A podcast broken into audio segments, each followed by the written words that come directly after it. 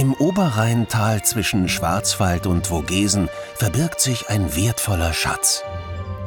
Hier drängt ans Licht, was in Deutschland selten geworden ist. Klares, unbelastetes Grundwasser.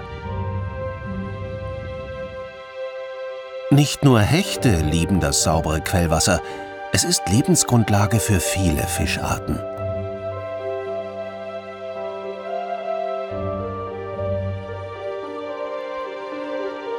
Manche, wie der Flussaal, sind vom Aussterben bedroht. Ohne sauberes Grundwasser hätte er auch hier kein Zuhause. Doch was ist das für ein Ort, von dem nur wenige etwas wissen, wo große Räuber auf Jagd gehen? Die Grundwasserquelle sorgt für eine konstante Wassertemperatur von 11 Grad. An kühlen Tagen ist das die reinste Wellness-Oase. Ein kleiner, unscheinbarer Weiher, den es zu schützen gilt.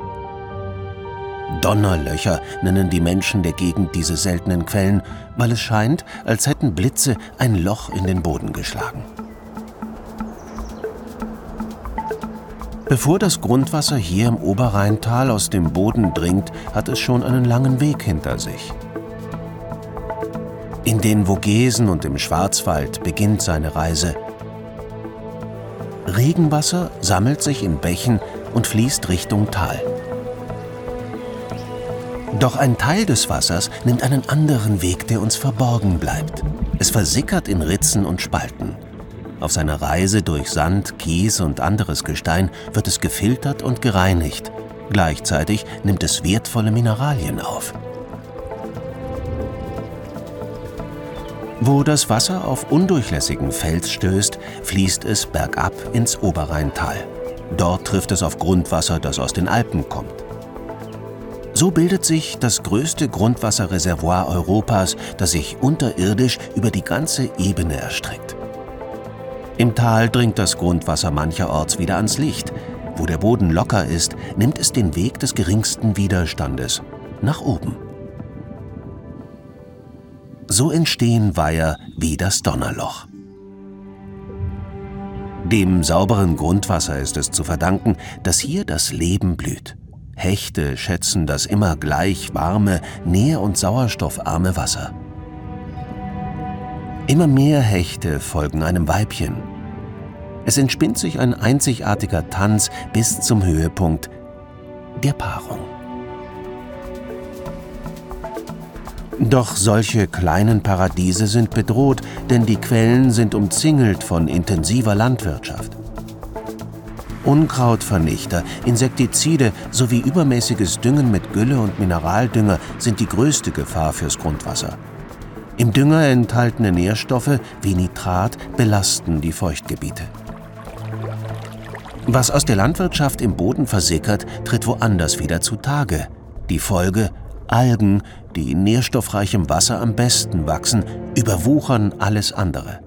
Außerdem sind die Schadstoffe nicht nur für Wildpflanzen und Tiere schädlich, sondern auch für unser Trinkwasser. In einem Drittel Deutschlands ist das Grundwasser bereits stark nitratbelastet. Es bewegt sich zudem langsam talwärts und mit ihm die gelösten Nährstoffe. So bedroht der unterirdische Fluss Biotope, die er eigentlich am Leben erhalten sollte. Wo das Grundwasser jedoch noch sauber ist, speist es artenreiche Feuchtgebiete. Seen und Schilfgürtel, Auwälder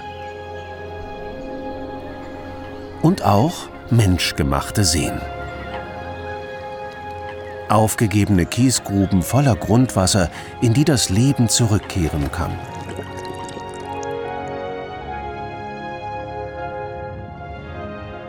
Ein junger Haubentaucher unternimmt seine ersten Jagdversuche. Fische, die sich zwischen den Pflanzen verstecken, sitzen in einer tödlichen Falle.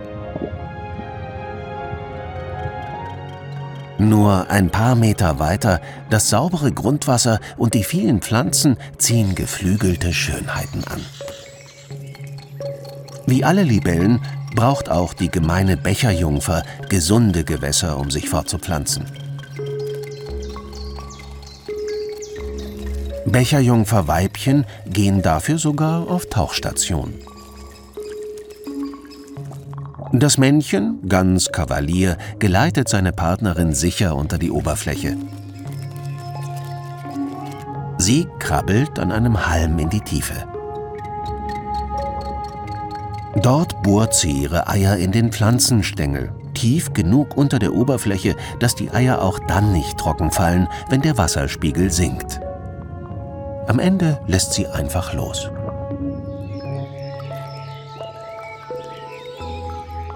Ein Männchen, das sich erneut mit der Jungfer paaren will, rettet die Auserwählte aus dem feuchten Element.